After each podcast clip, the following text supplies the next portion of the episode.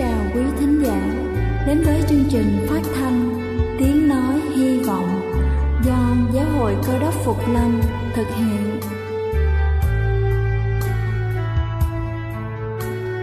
Kính thưa quý vị, Đức Chúa Giêsu trước khi Ngài về trời đã ban cho các môn đệ của Ngài một điều răn mới, đó là họ phải yêu thương nhau như chính tình yêu mà Ngài đã dành cho họ có thật vậy thưa quý vị, tình yêu thương là một món quà vô giá mà Chúa đã ban cho nhân loại và đó cũng là thông điệp mà chúng tôi muốn gửi đến toàn thể quý vị. Nếu quý vị muốn tìm hiểu thêm về chương trình, về niềm tin hoặc muốn nghiên cứu về lời Chúa, xin quý vị gửi thư về chương trình phát thanh Tiếng Nói Hy Vọng, địa chỉ 224 Phan Đăng Lưu, phường 3, quận Phú Nhuận, thành phố Hồ Chí Minh hoặc gửi email cho chúng tôi theo địa chỉ tiếng nói hy vọng amos@gmail.com. Ngoài ra, quý vị cũng có thể liên lạc với bất kỳ hội thánh cơ đốc Phục Lâm tại địa phương gần nhất. Xin chân thành cảm ơn và kính mời quý vị lắng nghe chương trình hôm nay.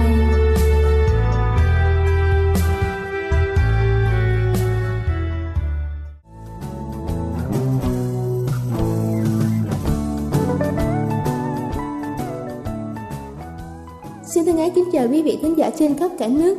Kính thưa quý vị, chúng ta thường có những thói quen sau khi ăn xong và những thói quen tưởng chừng như vô hại ấy nhưng lại hết sức gây tổn hại đến cơ thể.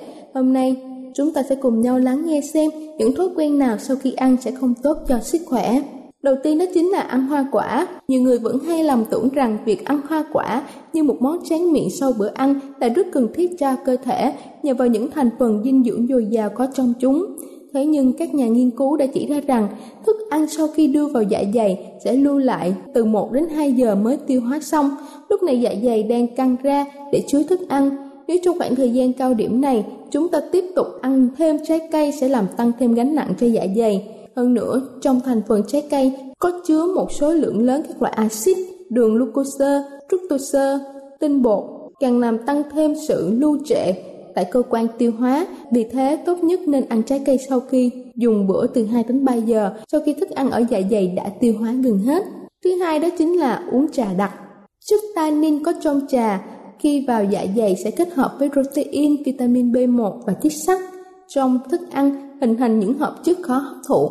Ngoài ra, chất tannin và chất thiosin được tìm thấy trong loại trà còn gây ức chế sự bài tiết dịch vị và dịch ruột không tốt cho hệ tiêu hóa. Uống trà đặc ngay sau khi ăn xong sẽ gây ra chứng chướng bụng, khó tiêu do lượng axit đã làm cứng protein vừa dung nạp vào cơ thể. Thứ ba đó chính là tắm rửa. Nhiều người có thói quen tắm sau khi dùng bữa vì nhầm tưởng là sẽ có lợi cho hệ tuần hoàn máu, giúp cơ thể khỏe mạnh, thậm chí người còn lao vào nhà tắm khi toàn thân nhảy nhảy mồ hôi. Điều này vô tình làm suy yếu hệ chức năng tiêu hóa. Tắm sau bữa ăn sẽ khiến cho mau mạch ở chân tay giãn nở, lưu lượng máu dồn lên bề mặt cơ thể. Trong khi đó, lưu lượng máu ở đường ruột giảm xuống đáng kể. Dịch tiêu hóa bài tiết ít, chức năng tiêu hóa bị ảnh hưởng nghiêm trọng. Vì vậy, tắm sau bữa ăn dễ khiến cho chúng ta mắc các chứng về đường ruột, dạ dày. Thậm chí những người bị cao huyết áp, bệnh tim mở trong máu có thể gặp biến chứng. Thứ tư đó chính là đánh răng. Nhiều người có suy nghĩ rằng đánh răng sau khi bữa ăn là có lợi cho răng miệng, nhưng thực sự không phải vậy. Thời điểm lý tưởng để đánh răng là khoảng 30 phút sau khi ăn. Nhiều thực phẩm và đồ ăn có tính axit trong nước cam có thể làm mềm men răng, cần phải chờ độ pH trong miệng cân bằng lại trước khi đánh răng. Mặt khác, đánh răng ngay sau khi ăn sẽ làm bào mòn lớp men răng, mất đi lớp bảo vệ, răng chắc khỏe và gây ra một số và gây ra một số bệnh có hại cho răng sau này. Thứ năm đó chính là đi bộ. Đi bộ ngay sau khi ăn là một sai lầm khiến cho cơ thể không thể hấp thụ các chất dinh dưỡng và gây hại cho dạ dày. Đối với người già, đi bộ sau bữa ăn gây rối loạn chức năng tim, giảm huyết áp, sơ vữa động mạch và đe dọa đến tính mạng. Và cuối cùng đó chính là nằm ngủ. Căng da bụng trùng da mắt là con nói quen thuộc, dùng để chỉ tình trạng sau khi ăn. Thông thường mọi người đều cảm thấy buồn ngủ kèm theo là cảm giác uể oải. Điều này được lý giải là do vào thời điểm đó, lượng máu được huy động phần lớn để tập trung vào hệ tiêu hóa, nên lượng máu ở não giảm đi đáng kể. Chính vì lý do đó khiến cho não và các cơ quan khác luôn đều buồn ngủ. Tuy nhiên, nếu ăn xong mà ngủ ngay thì não sẽ rơi vào tình trạng ức chế kèm theo là sự ngừng nghỉ của toàn bộ cơ thể, trong đó có hệ tiêu hóa. Hệ quả là thức ăn không được tiêu hóa triệt để, thậm chí là thực phẩm còn sót lại trong cơ quan tiêu hóa bị vi khuẩn tấn công gây ra bệnh dạ dày và đường ruột. Kính thưa quý vị, những lưu ý mà tôi vừa kể trên chắc hẳn có rất nhiều người trong số chúng ta đang mắc phải. Hy vọng qua bài chia sẻ trên sẽ giúp cho chúng ta xóa bỏ được những thói quen tưởng chừng như vô hại nhưng lại hết sức nguy hiểm với sức khỏe. Chúc quý vị luôn thành công. Đây là chương trình phát thanh Tiếng Nói Hy Vọng do Giáo hội Cơ đốc Phục Lâm thực hiện. Nếu quý vị muốn tìm hiểu về chương trình hay muốn nghiên cứu thêm về lời Chúa, xin quý vị gửi thư về chương trình phát thanh Tiếng Nói Hy Vọng, địa chỉ 224 Phan Đăng Lưu, phường 3, quận Phú Nhuận, thành phố Hồ Chí Minh, hoặc gửi email cho chúng tôi theo địa chỉ tiếng nói hy vọng gmail.com Ngoài ra, quý vị cũng có thể liên lạc với bất kỳ hội thánh Cơ đốc Phục Lâm tại địa phương gần nhất. Xin chân thành cảm ơn và kính mời quý vị tiếp tục lắng nghe chương trình hôm nay.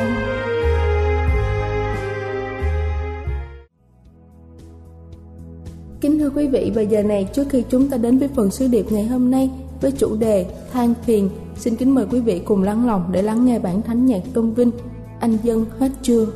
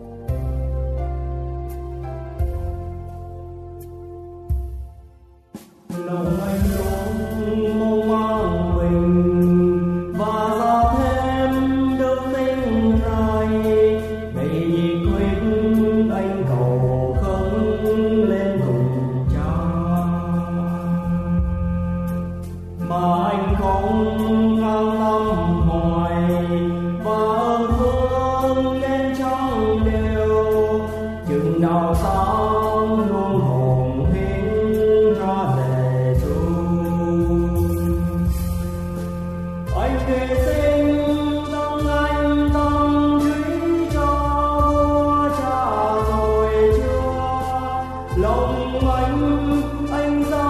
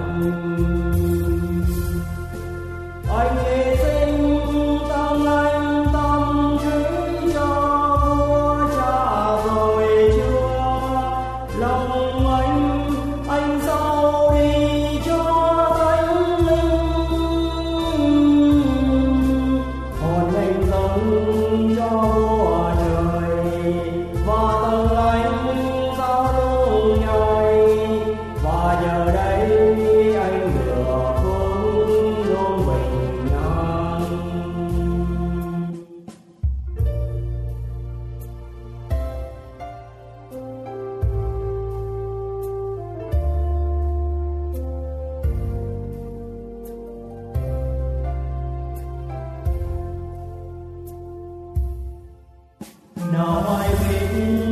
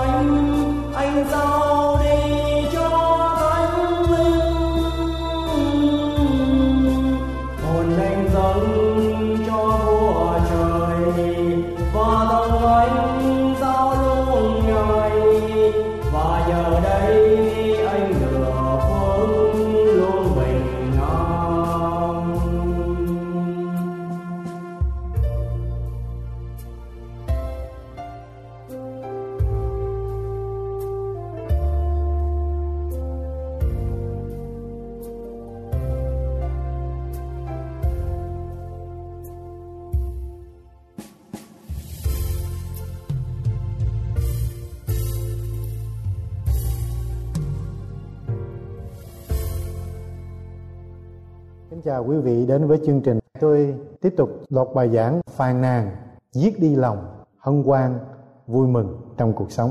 Phàn nàn, giết đi lòng hân hoan, vui mừng trong cuộc sống.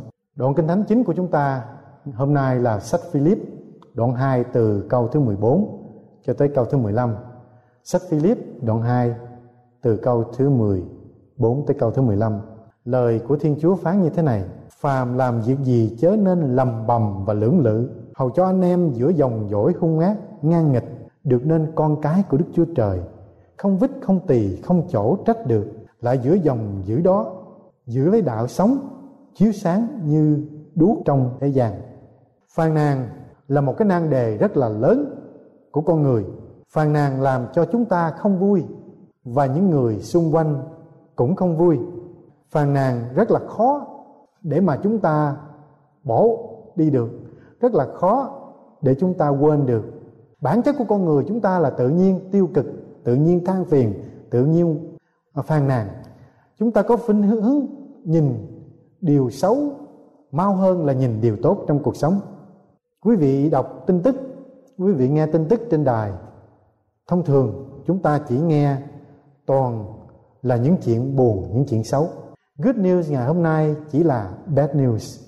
Chúng ta nghe được những chuyện xấu khi chúng ta mở tin tức lên. Rồi con người của chúng ta cũng suy tưởng, suy nghĩ, hành động, lời nói chỉ toàn là xấu không. Lời Chúa khuyến khích chúng ta, dạy dỗ chúng ta về điều này như thế nào. Trong câu Kinh Thánh thứ 14 của sách Philip đoạn 2. Kinh Thánh sách Philip đoạn 2 câu thứ 14 là như thế nào? Làm việc gì? Chớ lầm bầm và lưỡng lự. Chúa dạy chúng ta là làm việc. Chúng ta đừng có lầm bầm và lưỡng lự. Đừng có nên lầm bầm và lưỡng lự. Điều thứ nhất mà tôi muốn chia sẻ quý vị về những người có cái tánh than phiền, phàn nàn. Người hay kêu la hay than phiền. Trong kinh thánh có nói về ông david. Nếu quý vị đọc những cái thơ văn ông David viết, cuộc đời ông quá nhiều đau khổ. Cho nên ông kêu la than phiền Weiner rất là nhiều. Trong sách Thi Thiên đoạn 73 câu thứ 13 sách Thi Thiên đoạn 73 câu thứ 13 ông nói như thế này. Tôi đã làm cho lòng tôi tinh sạch và rửa tay tôi trong sự vô tội. Việc ấy thật lấy làm luống công ông làm điều tốt, nhưng mà ông gặp rất là nhiều khó khăn khi gặp khó khăn thì ổng nói rằng, việc tôi làm luống công ổng than phiền, ổng trách phận.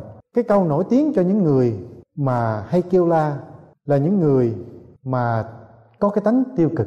Khi họ gặp khó khăn một chút xíu là họ bắt đầu họ kêu la, họ than vãn trong cuộc sống. Dấu hiệu của những người hay kêu la là họ nói rằng cuộc sống này không công bằng. Tôi không xứng đáng để nhận lãnh những điều này. Ai cũng may mắn hết. Chỉ có một mình tôi là không may mắn trong gia đình cũng vậy, hay trong hàng xóm hay là bạn bè, đôi khi chúng ta cứ phàn nàn, chúng ta cứ kêu la với vợ hay là với chồng chúng ta, hay là chúng ta cứ kêu la con cái của chúng ta.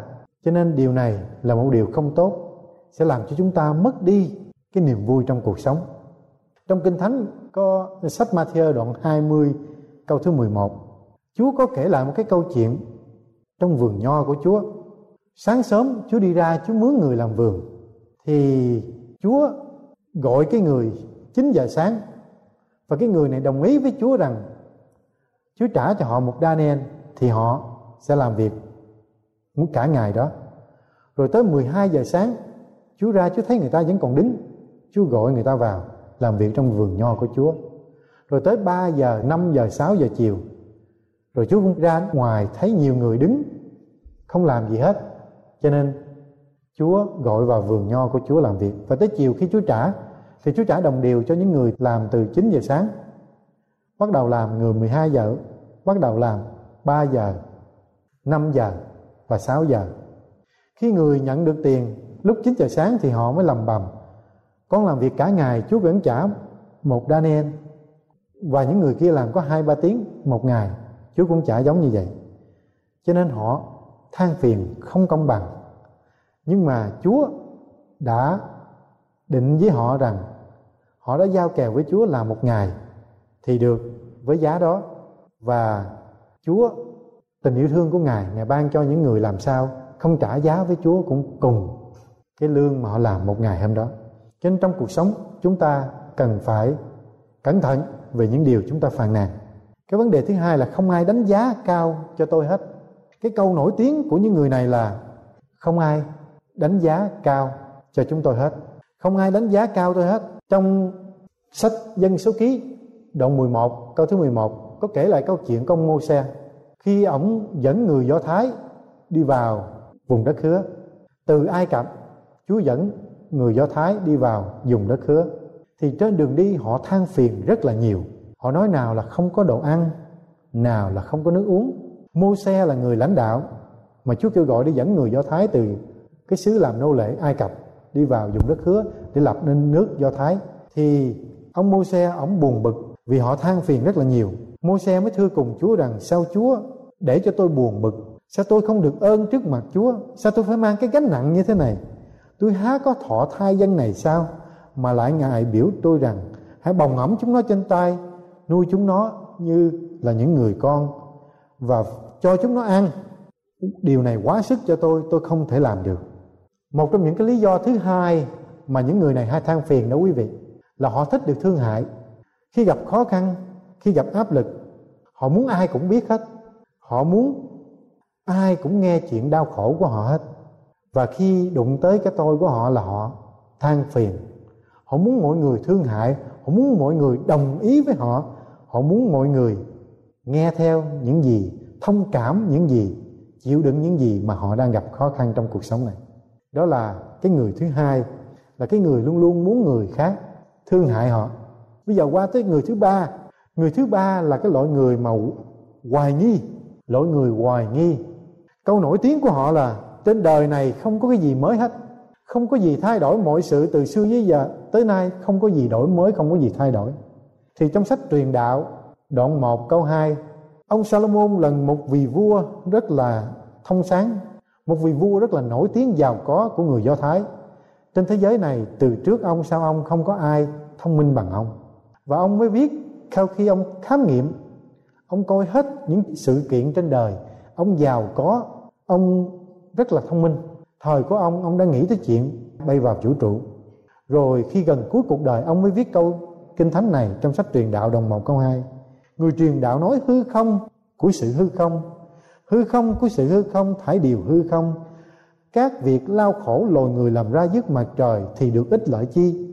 Điều này qua điều khác đến, nhưng đất vẫn còn luôn luôn. Câu thứ chín, điều chi đã có, ấy là điều sẽ có. Điều gì đã làm, ấy là điều sẽ làm. Chẳng có điều gì mới dưới mặt trời hết.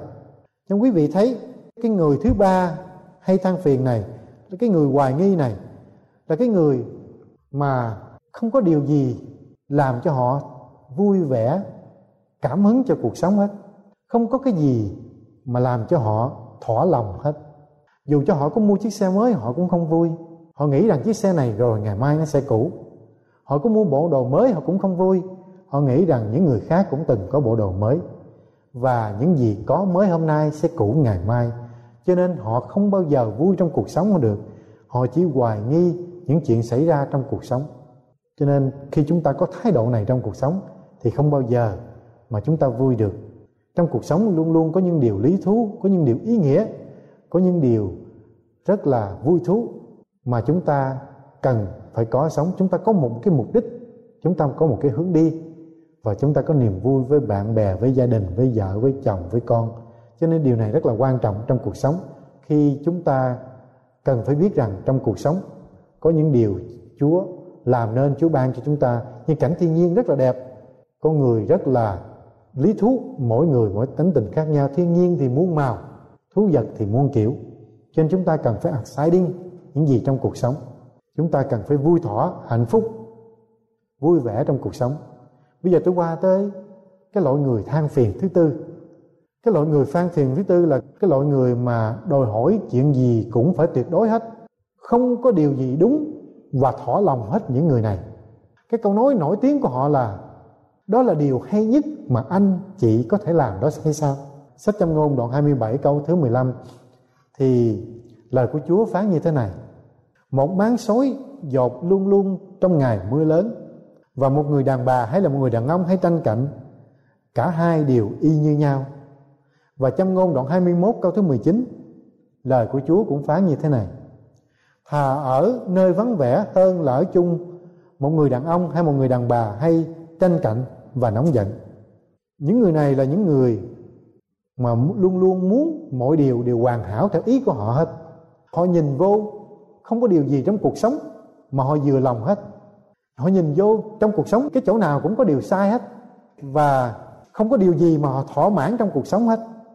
Than phiền về hạnh phúc gia đình của họ họ than phiền về bạn bè của họ.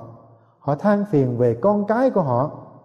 Họ cứ nói đi nói lại một chuyện mà họ nói hoài.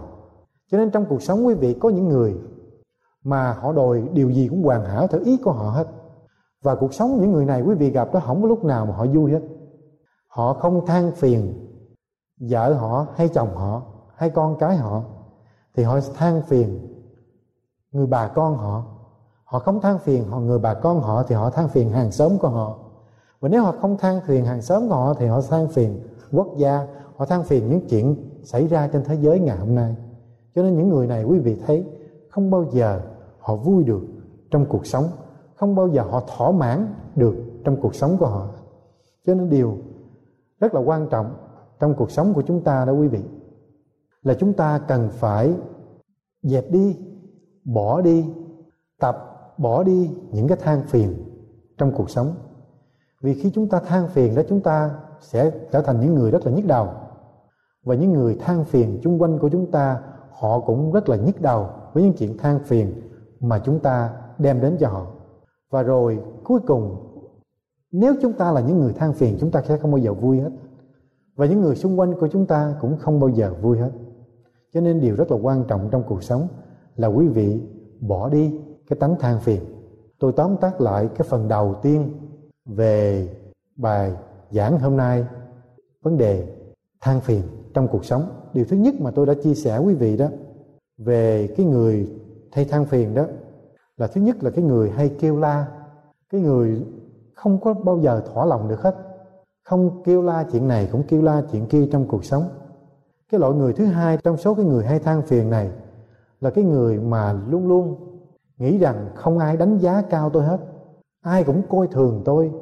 Không ai đánh giá cao tôi hết trong cuộc sống này. Quý vị, chúng ta cần phải tự tin. Chúng ta phải đánh giá chúng ta cao. Rồi những người khác sẽ đánh giá chúng ta cao. Khi chúng ta sống vui vẻ, chúng ta đem hạnh phúc lại cho những người khác, thì tự nhiên chúng ta sẽ có giá trị và những người xung quanh sẽ thấy chúng ta là người có giá trị. Còn nếu mà chúng ta cứ than phiền á, thì chúng ta sẽ không bao giờ trở thành những người có được giá trị trong cuộc sống. Và điều thứ ba, cái người thứ ba mà tôi ôn lại là người hay hoài nghi. Người tiếng anh gọi là cynic.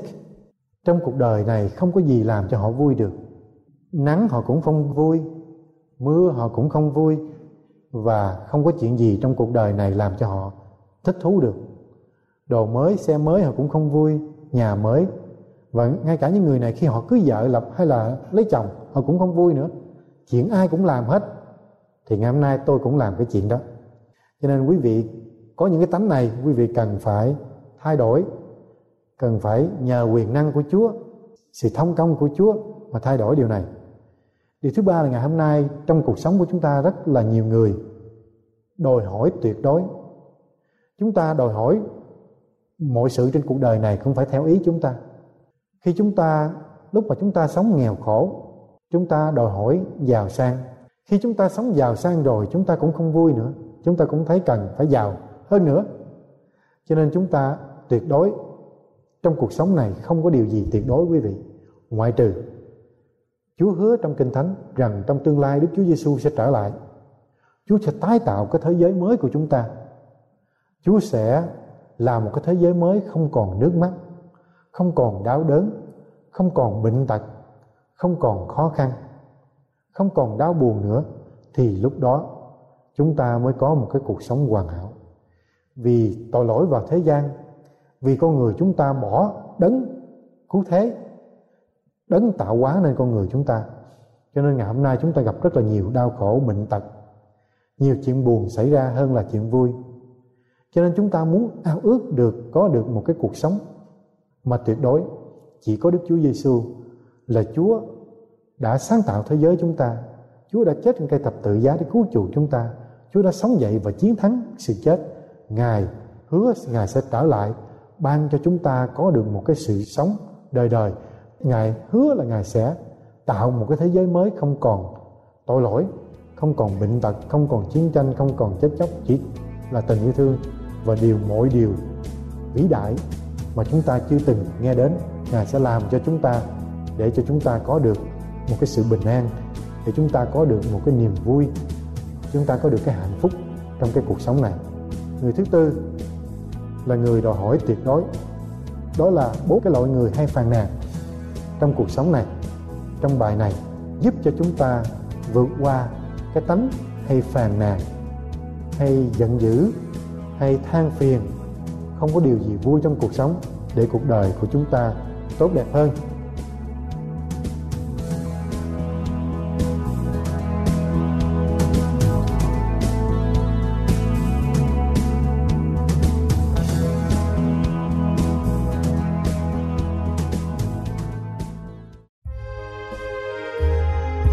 Đây là chương trình phát thanh Tiếng Nói Hy Vọng do Giáo hội Cơ đốc Phục Lâm thực hiện. Nếu quý vị muốn tìm hiểu về chương trình hay muốn nghiên cứu thêm về lời Chúa, xin mời quý vị gửi thư về chương trình phát thanh Tiếng Nói Hy Vọng, địa chỉ 224 Văn Năng Lưu, phường 3, quận Phú Nhuận, thành phố Hồ Chí Minh hoặc gửi email cho chúng tôi theo địa chỉ tiếng nói hy vọng gmail.com Ngoài ra, quý vị cũng có thể liên lạc với bất kỳ hội thánh cơ đốc phục lâm tại địa phương gần nhất. Xin chân thành cảm ơn và hẹn gặp lại quý vị trong chương trình lần sau.